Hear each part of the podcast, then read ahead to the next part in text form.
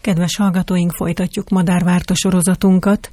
Ma a Nagy Lilik lesz terítéken, ezt választottad, Zoli. A hallgatók többsége nem tudja, hogy ez mi. És hát nagyon jól mondtad, nagy lilik terítéken, mert hogy ez a nagyon kevés Magyarországon vadászható lúdfaj közé Tehát ez egy lúd. tartozik. Igen, tehát lúd, vagy liba, mindig meg kell, mi a különbség, semmit. Ugye nagyon érdekes, hogy mindenki tudja Magyarország, hogy ősszel télen rengeteg lúd liba van nálunk. Tatai rengeteg. ilyen sokadalom, Tatai amit te szoktál sokadalom, animálni. gágognak éjjel. És ugye nagyon érdekes, hogy Magyarországon a nálunk előfordul akár 10-12 lúd libafajból csak egy, a nyári lúd fészkel.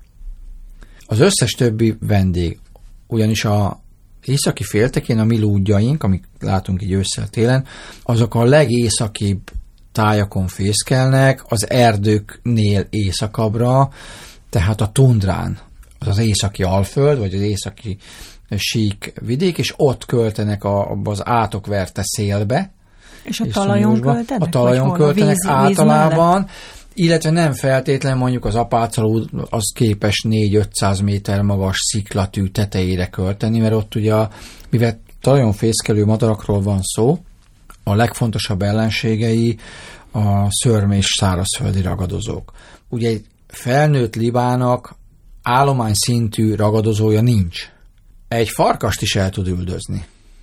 Viszont a tojások, illetve a fiókák, főleg a kisebb fészekpredátorok, mint mondjuk a sarkiróka számára az ideális, tehát megpróbálnak bizonyos récefajok és lótfajok is magasra költeni. Ugye ez a legszélsőségesebb, azt hiszem a BBC-sek csináltak erről, hogy még nézni is rossz, hogy mondjuk 400 méter magas sziklatű tetején megépítik a fészket, kikelnek a fiókák, ezek ilyen ökölmi kis szürke madárkák, és akkor nem tudnak repülni még hónapokig, ezért az a pici madár nulla repülési képességgel leugrik 4-500 méter magasról, és oda a sziklákra esik le.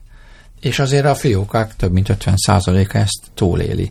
Na most visszatérve a nagy lilikre, ez a tulajdonképpen, amit a magyarok vadlibának azonosítanak, és télen lehet látni, hogy ott gágok tatán, meg, vagy ősszel. Igen, meg csak ami gágog, az tizenvalahány faj lehet. De hogy néz ki, akkor honnan tudom megkülönböztetni, hogy ez melyik, hogy, hogy ez a lilik? A hasán fekete keresztsávok vannak, tehát nem ilyen határozott, vékony csíkozás, hanem inkább egy ilyen elmosódott fekete keresztsávozás van.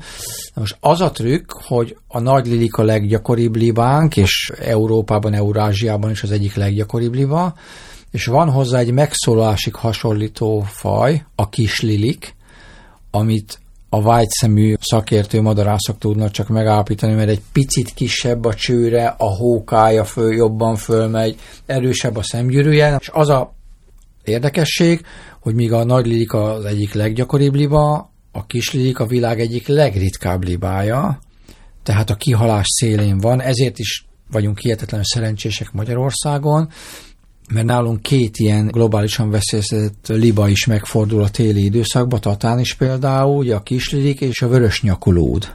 Mit teszik a nagy lilik? A libák alapvetően növényevők, legelnek, mint a birka, kijárnak a gyepekre legelni, a libák nappal legelnek, a récék éjjel legelnek. Tehát azért is érdekes megfigyelni őket a telelési időszakban, mert naponta kétszer lehetünk szemtanúi a libák vonulásának. Ugye éjszakázáshoz vízre van szükségük, ott éjszakáznak, amikor világos lesz, mondjuk olyan fél hét-hét óra környékén Magyarországon, akkor kirepülnek a gyepek, és estre visszajönnek, pont ez a látványosság ugye a tatai vadlút sokadalomnak. A récék meg fordítva csinálják, ők inkább nappal vannak benne a vizeken, és akkor éjszaka mennek inkább ki legelni, de mivel nem olvassák a szakirodalmat, van amelyik nappal legel együtt a libákkal.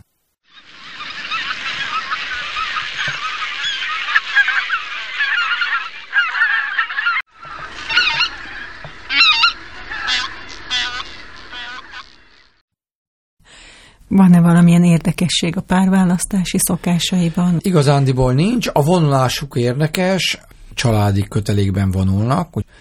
Ez ugye nagyon-nagyon fontos, mert nagyon hosszú élettartó madarakról van szó. Tehát egy liba gond nélkül el tud érni akár 40-50 évet, vagy ennél is többet, csak egyszerűen nincs megfelelő mennyiségű adatunk.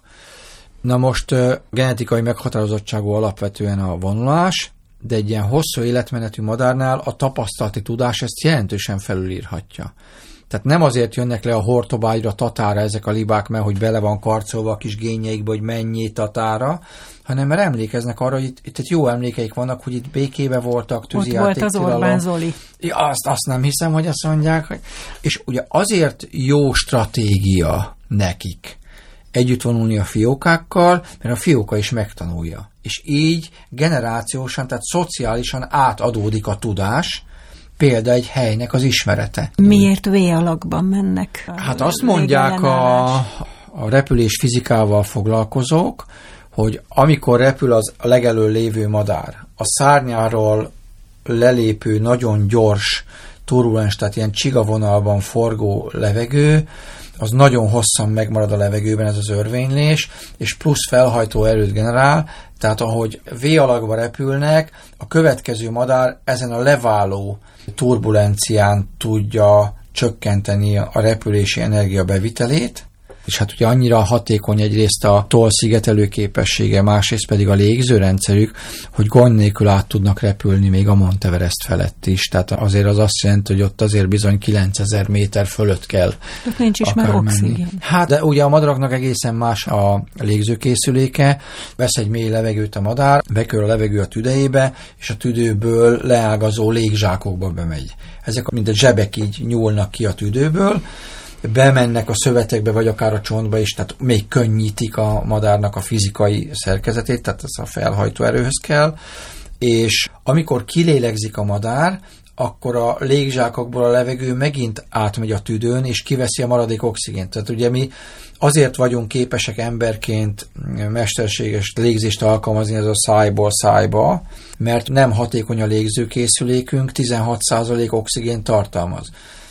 Ugye a madarak éppen ezért nem tudnának valószínűleg mesterséges légzést adni egymásnak, mert hogy a kilélegzett levegőben nem hogy 16% hanem talán egy 2000 oxigén marad, tehát ritkább oxigén tartalmú magaslati levegőben is tudnak hatékonyan repülni.